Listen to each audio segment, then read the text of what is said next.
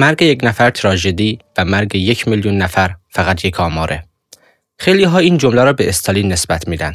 صرف نظر از اینکه واقعا این جمله مال استالین هست یا نه می‌دونیم که این جمله رو سرلوحه زندگیش قرار داده آمارا میگن نزدیک به 20 میلیون نفر به خاطر تصمیم ها و دستورهای استالین کشته شدن فکر کنید 20 میلیون نفر جوزف استالین، آدولف هیتلر، معمر قذافی، صدام حسین و خیلی های دیگه نمونه بارز دیکتاتوری و قدرت طلبی توی دنیای معاصر هستند. وقتی زندگی نامه این افراد رو می‌خونیم می‌بینیم که اینها با آدمای معمولی هیچ فرقی نداشتن. هیچ چیز متفاوت و خاصی در اینها نبوده. سوال مهم هم اینجاست. استالینی که می‌خواست کشیش و تاریک دنیا بشه، هیتلری که می‌خواست نقاش بشه، چی شد که تبدیل به جنایتکارترین افراد روی زمین شدن؟ چی میشه آدما به اینجا می‌رسن و تبدیل میشن به ماشین های نسل کشی؟ یه سوال ترسناک دیگه ای که اینجا مطرح میشه اینه که یعنی ممکنه ما آدمای معمولی هم هیتلر و استالین بشیم؟ من خیلی وقت ذهنم با این سوالا درگیر شده و رفتم دنبال جوابشون. اگه می‌خواین بدونیم به چه نتایجی رسیدم خب مثل همیشه توی این قسمت با من همراه باشید.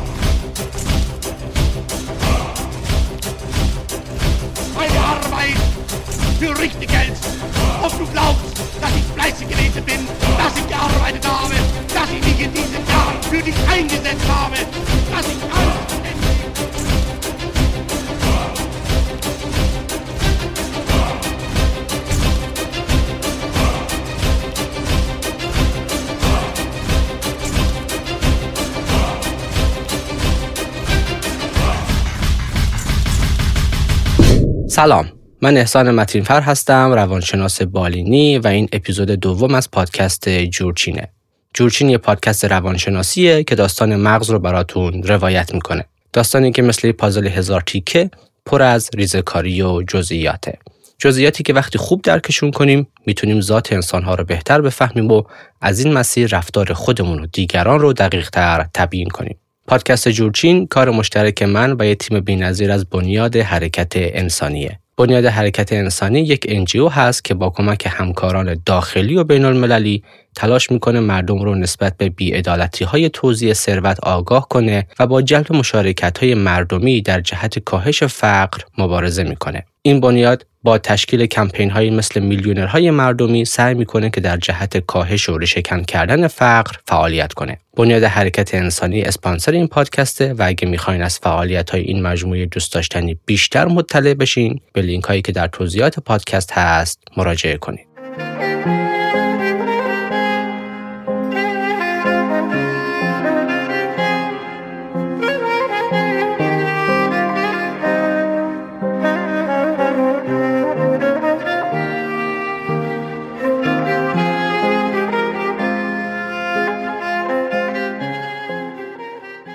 برتران راسل فیلسوف، ریاضیدان و جامعه شناس بریتانیایی معتقده که قدرت معلفه بنیادین در روابط انسانیه.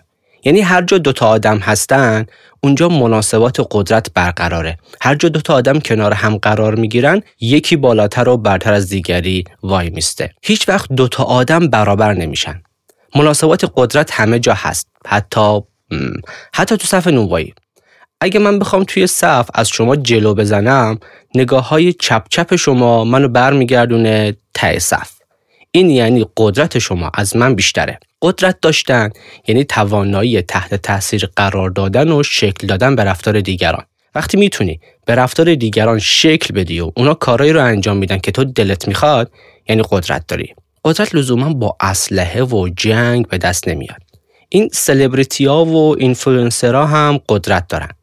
اساتید دانشگاه هم قدرت دارن. کارمندای یک اداره هم قدرت دارن.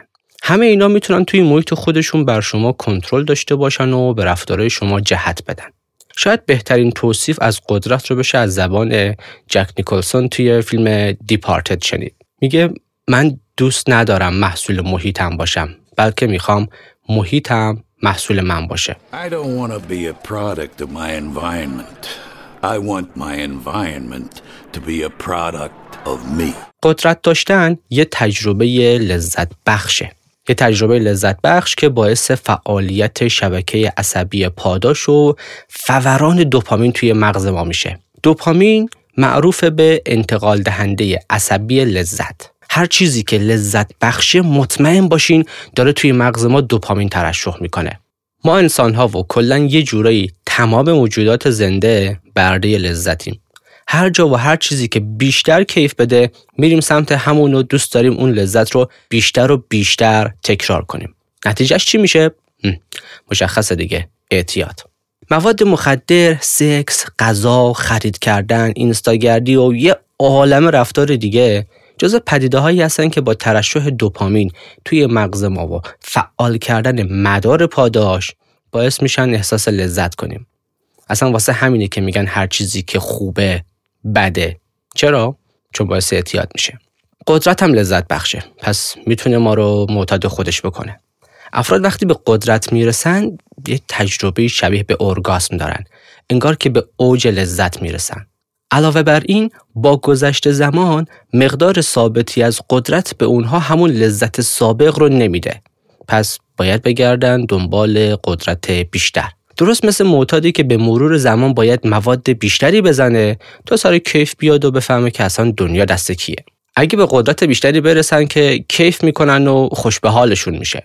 اگه نرسن افسرده و دلمرده میشن و مثل یه موش آب کشیده یه گوشه میفتن. دکر کلتنر روانشناس و استاد دانشگاه استنفورد بیش از دو دهه روی این کار کرده که قدرت با ما چیکار می‌کنه و از ما چجور آدمایی می‌سازه. ایشون نتایج بیش از 25 سال پژوهشش رو در قالب یک کتاب بسیار خوندنی ارائه کرده The Power Paradox. من ترجمهش می‌کنم به تناقض گونگی قدرت. ایشون میگه توی دنیای معاصر نمیشه مثل گذشته به ضرب شمشیر قدرت و جایگاه به دست آورد. ما انسانهای مثلا متمدن مسیر دیگه رو برای کسب قدرت و جایگاه در پیش می‌گیریم. مسیر همدلی محبت و همکاری. تعجب کردین نه؟ خب پس خوب به این داستان گوش کنین. من کارمند یه شرکت نوپام. توی شرکت همیشه از همکارام تعریف می‌کنم ازشون حمایت می‌کنم بهشون فیدبک درست و سازنده میدم.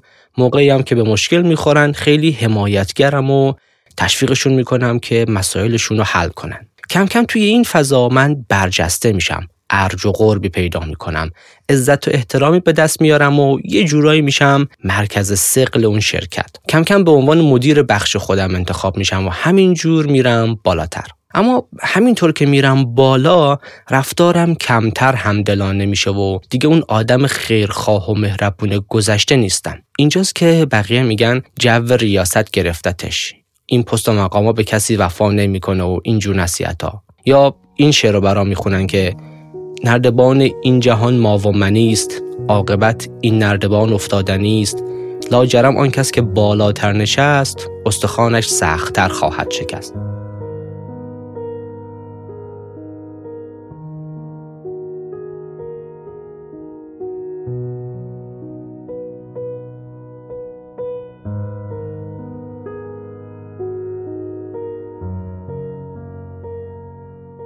پس تا اینجا داستان چی شد؟ من با محبت و همدلی و همکاری تونستم قدرت به دست بیارم و قدرت باعث شد که محبت و همدلیمو از دست بدم. چیزی رو از دست دادم که به هم کمک کرده بود قدرت به دست بیارم. اینجاست که کلتنر از اصطلاح تناقض گونگی قدرت استفاده می‌کنه. خب به قول اون بنده خدا چطور ایتو میشه؟ وقتی من به قدرت می‌رسم ذهنیتم از علائق و خواسته های دیگران شیفت می‌کنه به خواسته های خودم. یه جورایی خودشیفته میشم و در مراحل بالاتر حتی احساس برگزیده بودن می‌کنم احساس خاص بودن می‌کنم. مثلا هیتلر خودش رو پیشوا نامید و مدعی بود که ناجی آلمان بدبخت و جنگ زده است. یا مثال خیلی خیلی بارزترش دنیریس تارگریان توی سریال Game of Thrones یه پیشوای زیبا، معصوم و مهربون که فقط به فکر زیر دستاش بود. با رفتارهای انسان دوستانه و شعار آزادی کارش رو شروع کرد و دنبال پاره کردن زنجیرها بود. اما دیدیم که در نهایت چطور همین قدرت از اون یه دیکتاتور ساخت که مردم بیگناه رو تبدیل به خاکستر کرد. مردمی رو کشت که برای آزادیشون قیام کرده بود و خودش تبدیل به حیولایی شده بود که در ابتدا می‌خواست از بین ببرتش. پژوهش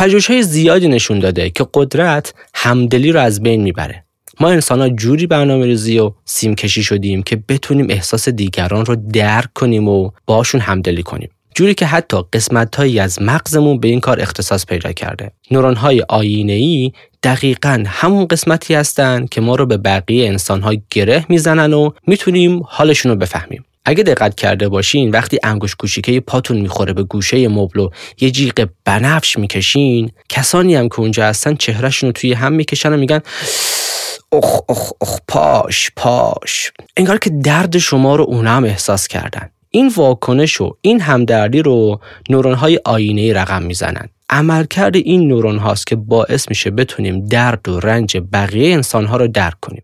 فکر کنم متوجه شدین چرا بهشون میگن آینه ای وقتی ما قدرت پیدا می‌کنیم عملکرد نورون های آینه ای ضعیف میشن. افراد قدرتمند توی همدلی و دیدن دنیا از نگاه دیگران شبیه به کسانی رفتار می‌کنن که دچار ضربه مغزی شدن. خیلی عجیبه.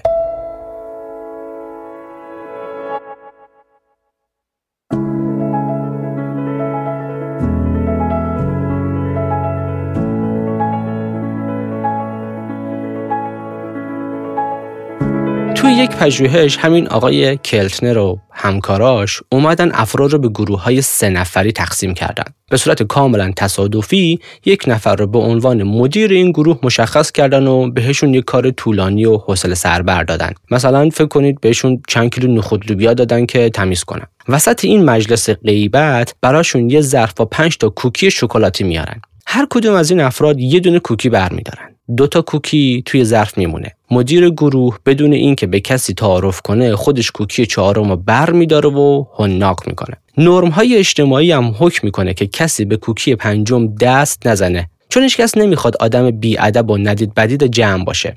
اما نکته اینجاست که مدیر گروه نه تنها به خودش اجازه داد که یه دونه کوکی بیشتر برداره و اینو حق خودش می‌دونست بلکه نحوه خوردنش هم خیلی زشت و دور از معیارهای اجتماعی بود. با دهن باز ملچ ملوچ می‌کرد و خورده های کوکی رو میریخ روی لباسش. این روال تقریبا توی همه گروه های سه نفره تکرار شد. این پژوهش به کوکی مانستر معروف شد. همیشه گفتم بازم میگم این روانشناسای خارجی خیلی بیکارن آقا که همچین پژوهشهایی انجام میدن. یه نفر اگه بیکار و الاف نباشه به ذهنش نمی‌رسه که نحوه کوکی خوردن آدما رو تحت تاثیر قدرت بررسی کنه. والا با این پژوهششون توی آزمایش دیگه همین آقای کلتنر هرسترار با دانشجوهای بیکارتر از خودش رفتار رانندگی افراد رو بررسی کردن. توی یه تعدادی از ایالتهای امریکا قانون حکم می‌کنه که ماشین ها بیستن تا آبر پیاده رد بشه. آقای کلتنر هم یه دانشجو استخدام کرد که فقط از خیابون رد بشه. اون بنده خدا میومد کنار خیابون و جست رد شدن می‌گرفت. نتایج نشون داد که در تقریبا 100 درصد موارد راننده های ماشین های معمولی می و قانون رعایت می‌کردن. یعنی تقریبا از 200 متر جلوتر شروع می‌کردن به ترمز گرفتن تا اینکه بتونن پیش از خط آبر پیاده توقف کنن. اما رانندگان ماشین های لاکچری و با کلاس مثل میباخ و لمبو و فراری در 46 درصد موارد قانون رو رعایت نمی‌کردن و ماشین می‌گرفتن روی آبر پیاده بدبخت. یافته جالبیه. فکر کنید 46 درصد قانون رو رعایت نمی‌کردن. شما هم توی شهر می‌تونید نتایج شبیه به اینو مشاهده کنین البته کلتنر آخر مقالش میگه که این نتایج در مورد نیسان آبی صادق نیست. اون یه استثناست دادا نیسون سواری دادا خل سالاری. تک سوار مزرون دادا از ستینشون جاده هر و زنده کرد لایی کشی کمر کرد از گلوگا تا ترون دیچش خوی غربون. از گلوگا تا ترون دیچش خوی غربون. همدلی یک مهارت بسیار پیچیده و در تضاد با قدرته. توی همدلی باید بتونیم درک کنیم که دیگران باورها، افکار و احساساتی متفاوت از ما دارن. باید بتونیم دنیا را از نگاه دیگران ببینیم. قدرت اینو از ما می‌گیره.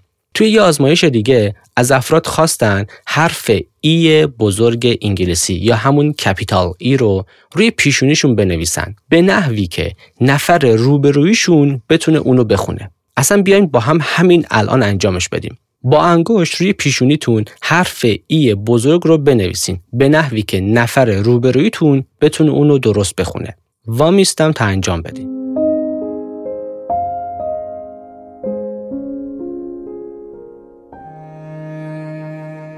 خب انجام دادین.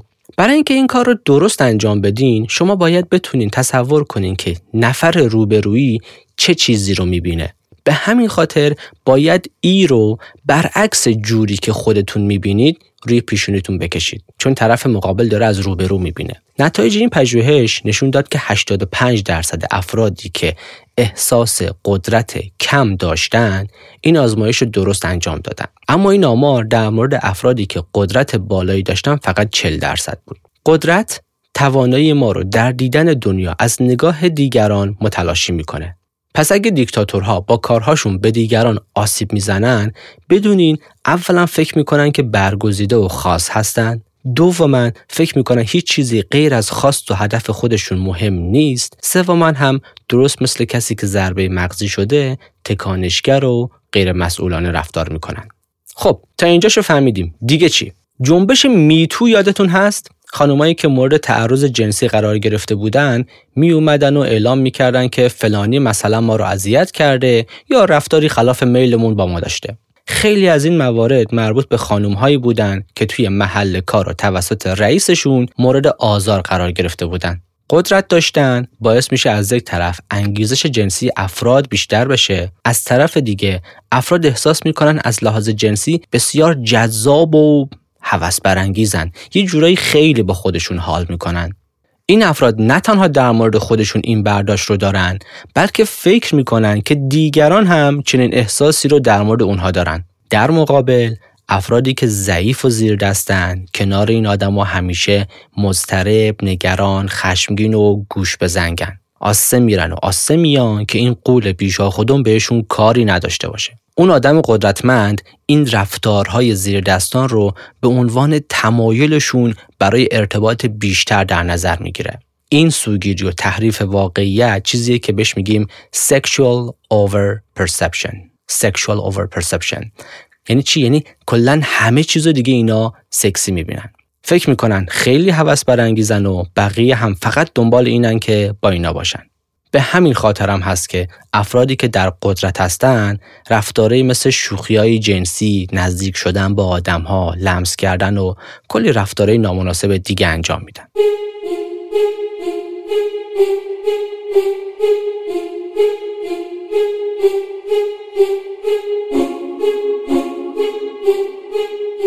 سریال اسکوید گیم رو دیدین؟ اگه ندیدین توصیه می‌کنم حتما ببینید. کاری به این ندارم که این سریال پرهیاهو آیا از لحاظ هنری به درد می‌خوره یا نه. اما چیزی داره که خیلی به کار من میاد. این اثر یه نگاه کاملا استعاری و البته اقراقامیز به جامعه سرمایهداری رو ارائه می‌کنه. توی این فیلم می‌بینیم که افراد ثروتمند برای اینکه حوصلهشون سر نره و کمی تفریح کنن این بازی رو راه انداختن. در واقع انسان ها شدن اسباب بازی دیگران. یکی از کارهایی که قدرت می‌کنه اینه که باعث شی انگاری دیگران میشه.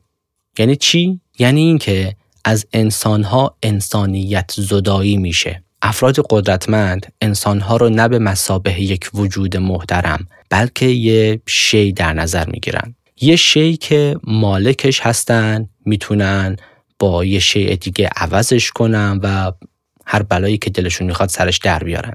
جمله اول پادکست رو به خاطر بیارید. یک مرگ تراژدی و یک میلیون مرگ یک آماره. این خود شی انگاریه. تقلیل دادن آدم ها به عدد و ارقام. نمونه بارز این هم توی سریال اسکوید گیم صحنه هایی بود که اتاق میهمانان ویژه رو نشون می‌داد. از آدم ها با لباس های خاصی که پوشیده بودن به عنوان میز و صندلی استفاده شده بود. این دیگه نهایت شی انگاریه. که البته این سریال هم خیلی خوب نشونش داده. خب خیلی حرف زدم. یه جنبندی بکنیم تا الان چیا گفتم. گفتم قدرت مثل هر فعالیت لذت بخش دیگه ای می‌تونه اعتیاد آور باشه. پس افراد سعی می‌کنن روز به روز مقدار بیشتری ازش داشته باشن. به قول جورج اورول توی کتاب 1984 هیچکس قدرت رو به دست نمیاره که از دستش بده. دیگه مثل قدیم با زور نمیشه قدرت و جایگاه به دست آورد. چون این رفتارها باعث میشه شما برچسبهای منفی دریافت کنین و از جمع کنار گذاشته بشین. به همین خاطر رفتارهای همدلانه و محبت آمیز شما رو در اجتماع برجسته می‌کنه و بهتون قدرت میده. در ادامه گفتم که قدرت باعث تخریب همدلی، افزایش خودشیفتگی و احساس خاص بودن، کم شدن بازداری و افزایش رفتارهای تکانشگرانه، شی انگاری، افزایش انگیزش جنسی، سوء استفاده و تجاوز جنسی میشه. اینجاست که به اون ضرب مسئله انگلیسی می‌رسیم. Power corrupts and absolute power corrupts absolutely. قدرت منجر به فساد میشه و قدرت مطلق قطعا منجر به فساد میشه. پس اگه بخوام به سوال ترسناک اول پادکست پاسخ بدم میگم آره.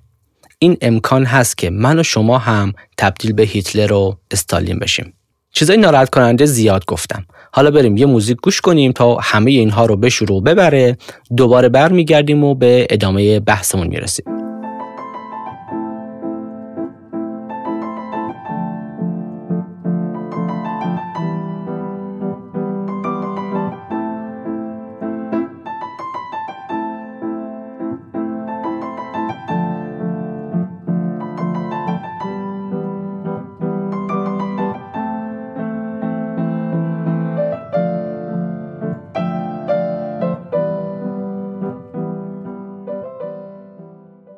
خوش اومدین. ممکنه یه نفر این چالش رو مطرح کنه که آقا این چیزایی که در مورد قدرت داری میگی در مورد همه صادق نیست نمونش نلسون ماندلا یا گاندی. اینا با اینکه کلی قدرت داشتن اما هیچ کدوم از این کارا رو نکردن. راست میگم. برای پاسخ دادن به این چالش ارجایتون میدم به کارهای خانم سرینا چن استاد روانشناسی دانشگاه کالیفرنیا. ایشون میگه قدرت لزوما فساد نمیاره. قدرت لزوما فاسد نمی‌کنه بلکه آشکار می‌کنه. قدرت خود واقعی آدم ها را آشکار می‌کنه. پس خیلی خوبه قبل از اینکه در هر سطحی قدرت رو به کسی واگذار کنیم واقعا بدونیم که داریم قدرت رو چرا و به چه کسی میدیم. تا اینجا همش در مورد تاثیرات قدرت صحبت کردیم. حالا بریم سراغ ضعف و بیقدرتی. اگه در موضع ضعف باشین چه اتفاقی براتون میافته؟ اگه خاطرتون باشه توی اپیزود صفر در مورد نیاز به برابری گفتم و گفتم این نیاز اگه برآورده نشه منجر به احساس خشم و باور به قربانی بودن میشه.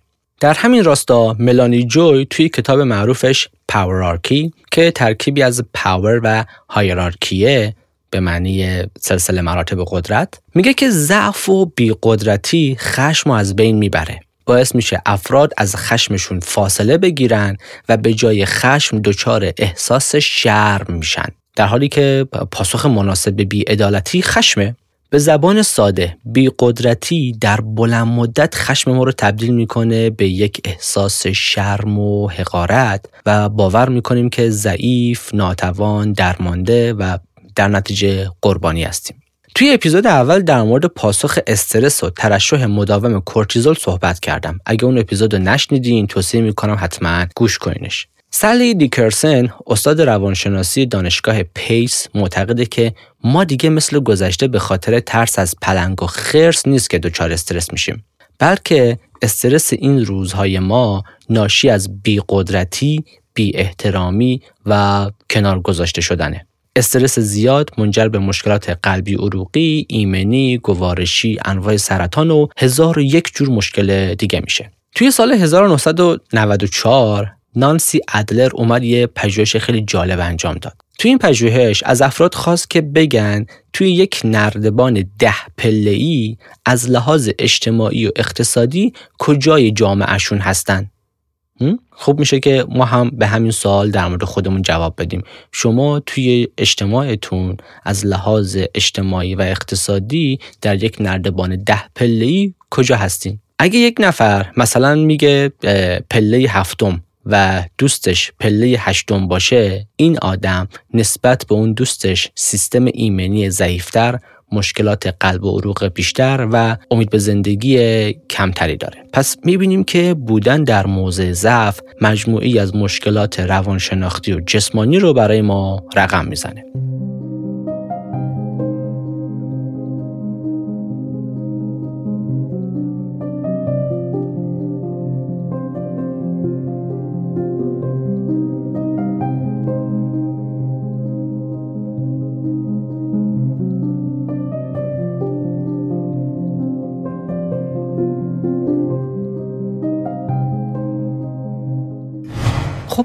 حالا برسیم به اینکه با این مناسبات قدرت باید چه کار کنیم. اگه در جایگاه قدرت قرار داریم برای اینکه تبدیل به یک دیکتاتور خودخواه نشیم و به اطرافیانمون آسیب نزنیم بهتر این کارها رو انجام بدیم. اول اینکه مطمئن بشیم که دیگران امکان انتقاد کردن از ما رو دارن. هیتلر و استالین و تمام دیکتاتورها اولین کاری که می‌کردن تعطیل کردن دم و دستگاه سیستم انتقادی بود. روزنامه رو میبستن و هنرمندا رو خفت و خفه می‌کردن. بهتر مطمئن بشیم که دیگران می‌تونن به راحتی از ما انتقاد کنن. در غیر این صورت ما در حال تبدیل شدن به یه دیکتاتور کوچولو هستیم. در همین راستا توصیه می‌کنم کتاب چگونه بر جهان حکومت کنیم؟ راهنمای دیکتاتور بلند پرواز نوشته آندر دی گیلوم رو مطالعه کنین و ببینین چقدر از این رفتارها رو انجام میدین. این کتاب می‌تونه دید جالبی بهتون بده. دوم اینکه بتونیم فرهنگ محبت، همدلی و شفقت رو توی کدهای ژنتیکی محیطی که توش هستیم جا بندازیم. ما انسان ها وقتی رفتارهای انجام میدیم که به دیگران سود میرسونه مثلا از کسی قدردانی می‌کنیم چیزی رو میبخشیم یا با کسی همکاری می‌کنیم مدارهای پاداش و لذت مغز ما فعال میشن. در واقع وقتی درگیر فعالیتی میشم که نفعی برای خودم نداره مغزم میگه این یه رفتار پاداش دهنده و لذت بخشه. لطفا تکرارش کن. حالا می‌فهمیم که چرا وقتی افراد درگیر فعالیت های بشر دوستانه میشن به راحتی ازشون دست بر نمیدارن. مثل همین بچه های حرکت انسانی خودمون. تصور کنید که آقای A از خانم B تعریف می‌کنه و میگه آفرین خیلی این کار خوب انجام دادی خانم B خوشحال و خندان می‌رسه به خانم C. B در مقابل C 90 درصد مهربون تر خواهد بود. وقتی C میره و می‌رسه به D 70 درصد مهربون تر خواهد بود. و این زنجیره همینطور ادامه داره و مهربانی گسترش پیدا می‌کنه. از طرف دیگه شما وقتی به کسی که بهت محبت کرده احترام می‌ذاری و ازش قدردانی می‌کنی یه اتفاق جالبی واسط میفته نیومی آیزنبرگر استاد دانشگاه کالیفرنیا میگه وقتی شما به کسی احترام می‌ذاری و ازش قدردانی می‌کنی شبکه های عصبی مرتبط با احساس امنیت توی مغزت فعال میشه و میگه اینجا در امانیم اینجا جای خوبیه اینجا مثل خونه است. در نتیجه شما توی اون محیط و در کنار اون آدم ها احساس امنیت و آرامش بیشتری می‌کنید بذارین یه مثال دیگه هم بزنم. دیدین دوست و رفیقا دست می‌ذارن روی شونه و پشت هم دیگه؟ پژوهشان نشون داده همین نوع لمس نه تنها باعث میشه که اون فرد احساس لذت کنه بلکه بسیار آرامش بخشم هست. از طرف دیگه باعث تشویق به انجام رفتارهای جرأتمندانه هم میشه. توی فرانسه یه مطالعه انجام دادن که نشون داد وقتی معلما این کارو می‌کنن بچه ها سه تا پنج برابر احتمال بیشتری داره که برن سراغ حل کردن مسائل سخت پایتخته. در نهایت اینکه این رفتار باعث میشه من با دیگران مهربانتر باشم. پس به نظر میاد که باید بتونیم این فرهنگ محبت و شفقت رو گسترش بدیم. اما مراقب باشیم به خاطر جایگاهی که به دست میاریم دیکتاتور نشیم و سایر نکاتی رو که اینجا میگم حتما رعایت کنیم. سوم اینکه سواد عاطفی و ارتباطیمون رو ببریم بالا. توی مدرسه به ما هندسه و انتگرال یاد دادن. بدون اینکه در زندگی روزمره ما واقعا کاربردی داشته باشه. ولی مشکلات دنیا رو کسانی رقم نزدن که هندسه و انتگرال بلد نیستن. باید سواد عاطفی ارتباطی و هوش هیجانیمون رو ببریم بالا. همیشه توی روابطمون این چهار تا سوال رو بپرسیم. یک آیا کاری که می‌کنم درسته؟ دو آیا کاری که می‌کنم مفیده؟ سه آیا این کار رو از روی محبت و مهربانی دارم انجام میدم؟ و چهار آیا می‌تونم بگم دیگران در اثر این رفتار چه احساسی رو تجربه می‌کنن؟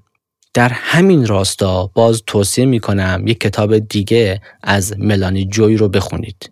کتابی تحت عنوان Getting Relationships Right. تا جایی که می‌دونم این کتاب ترجمه نشده. البته بهتر. انگلیسی بخونید. خیر دنیا و آخرت به انگلیسی خوندن متونه.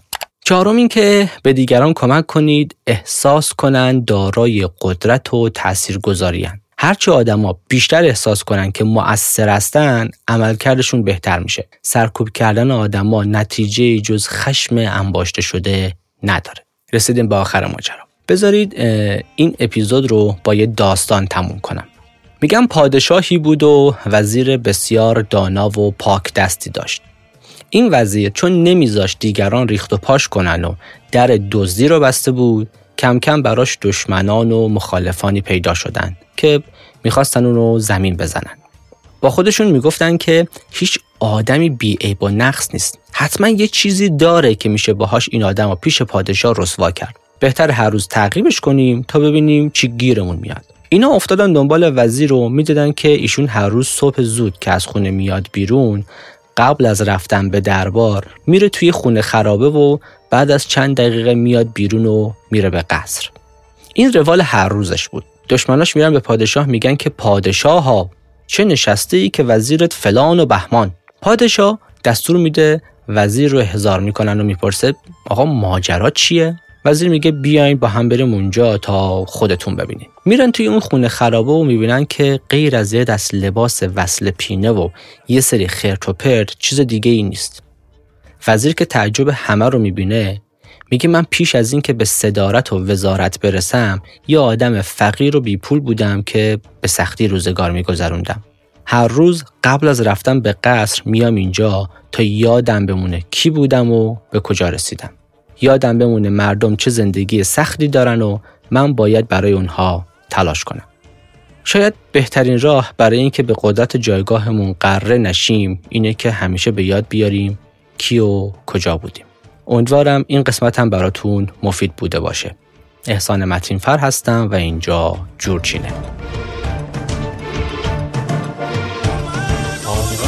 که چه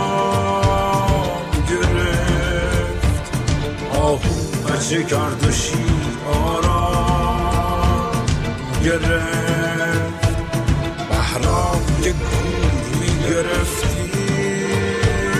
همه بار دیدی که چگونه کور بحرام گرفت دیده اگر کور نی این